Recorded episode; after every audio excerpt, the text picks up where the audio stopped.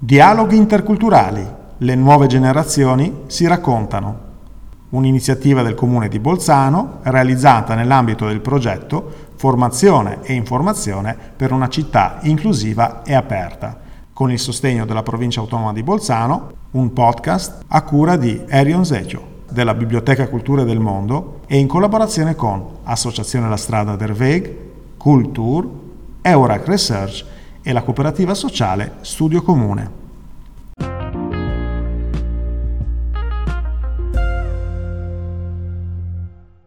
Possiamo partire? Vai, wow, vai, io ci sono, sono pronto.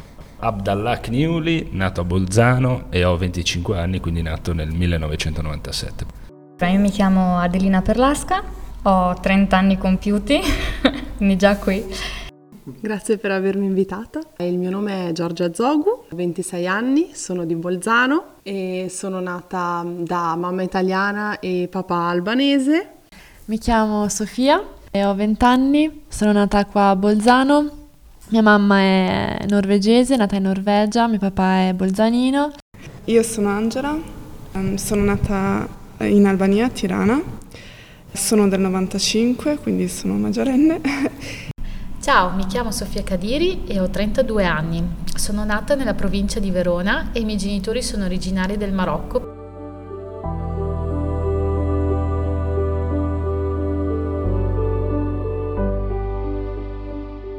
Beh, ehm, diciamo che ci sono diverse espressioni che si trovano, no? Diciamo quella più comune e diffusa è coloro che sono nati in un paese diverso da quello dei genitori o che sono arrivati in, una, in, una te, in un'età, diciamo, scolastica, insomma, molto giovani. Quei, quei ragazzi e quelle ragazze lì sono definiti di seconda generazione. Ti fanno trasferire perché a te non viene chiesto di trasferirti e ti trovi a crescere in un altro paese, impari una nuova lingua e ti adatti. Quindi a, abbiamo dovuto affrontare fin da piccoli, sia io che mio fratello, molte sfide, soprattutto dal punto di vista sociale. Io aggiungerei alla, alla citazione che fa Tahar Ben Jelloun, eh, è che i, i ragazzi con background migratorio vengono responsabilizzati di cose dalla società, mm. dalla famiglia, da tutto, no?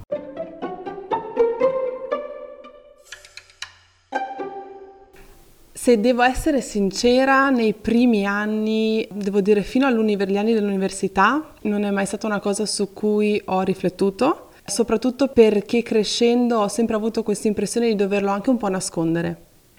Devo dire, ho avuto un'infanzia bellissima, ho sempre percepito questa differenza, ma in senso buono. Come mi ha aiutato essere di una famiglia mista, no? Una parte è cristiana, una parte è musulmana, una parte è ortodossa e una parte è atea. Questo aiuta molto anche contro i pregiudizi, no?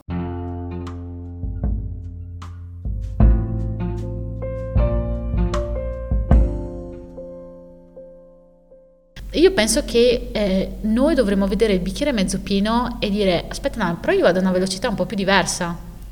Che non vuol dire migliore o peggiore rispetto alla società italiana, perché sennò sarebbe un, quasi un po' un insulto, no? Uh-huh. È più un tema di sono dotata di capacità di sintesi, io riesco a vedere il bello e il brutto di diverse culture.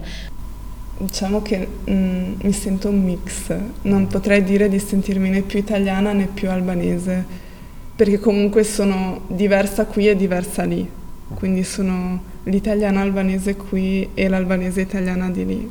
Io penso che i miei genitori mi hanno dato l'opportunità di vedere qualcos'altro che forse se fossi nata e cresciuta in Marocco non è detto che l'avrei visto, non è detto che sarei riuscita a viaggiare, non è detto neanche che magari sarei riuscita ad andare a studiare, che ne so.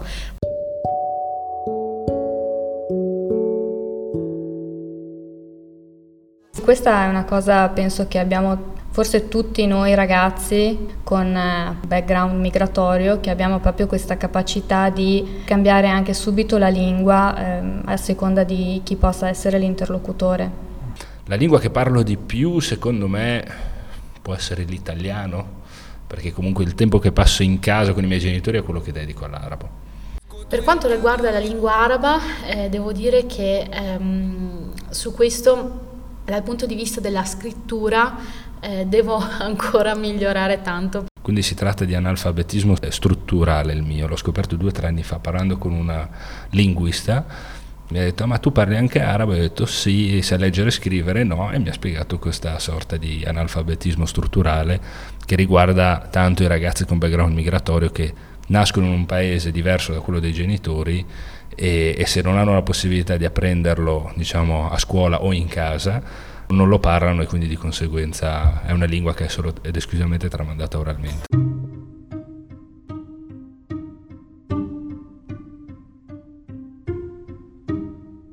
Sicuramente me la immagino più diversa, più inclusiva, ma inclusiva senza dover mostrare questa diversità, ovvero la normalizzazione di questa diversità che c'è nella, nella società, che diventi una cosa normale. Di sicuro l'inclusione. Secondo me la cittadinanza è comunque un diritto fondamentale, nel senso che comunque i ragazzi che hanno sempre vissuto in Italia dovrebbero avere il diritto di decidere anche. E quindi prima, quando c'era solo la dicotomia ius soli ius sanguinis, ero ovviamente più per lo ius soli perché era giusto riconoscere queste, questi casi. Adesso con questa proposta dello Ius Culture e Ius Scuole devo dire che eh, se dovessi scegliere tra Ius Soli e Ius Culture e Scuole sarei più per lo Ius Culture e Scuole.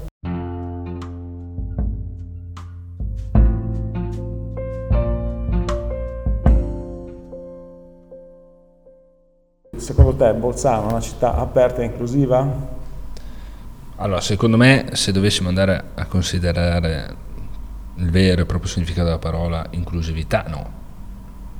Per me Bolzano è stata inclusiva, però non so se sia perché io ho avuto la fortuna di incontrare sul mio percorso persone che mi hanno veramente aperto le braccia, mi hanno accolta e mi hanno fatta sentire parte di questo territorio, uh-huh. E anche probabilmente perché mi sono impegnata anche io, però non penso che per altri sia andata sempre così bene.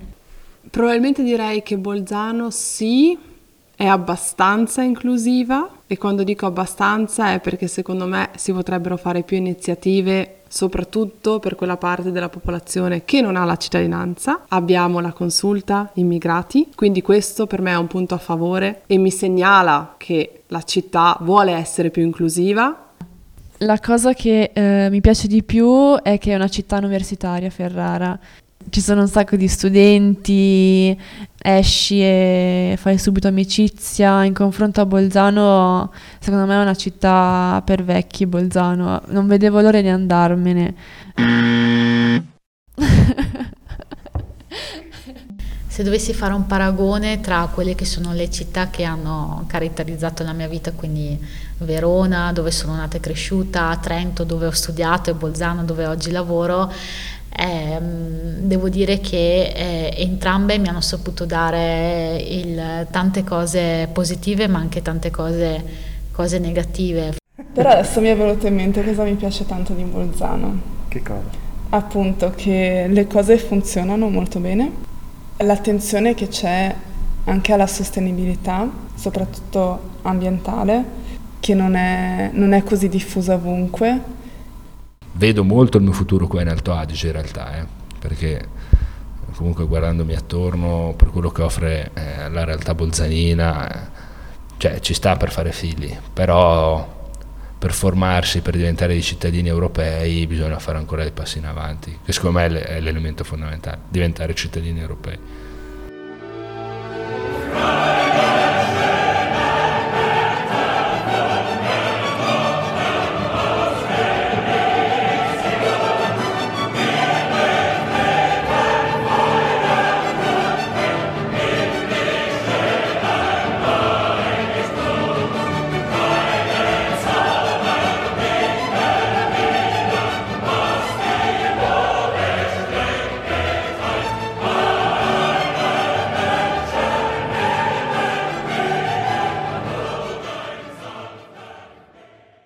Avete sentito?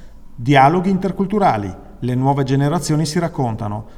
Un'iniziativa del Comune di Bolzano realizzata nell'ambito del progetto Formazione e Informazione per una città inclusiva e aperta, con il sostegno della Provincia Autonoma di Bolzano, un podcast a cura di Erjon Zeqo. della Biblioteca Culture del Mondo e in collaborazione con Associazione La Strada/Der Weg, Cooltour, Eurac Research e la cooperativa sociale Studio Comune.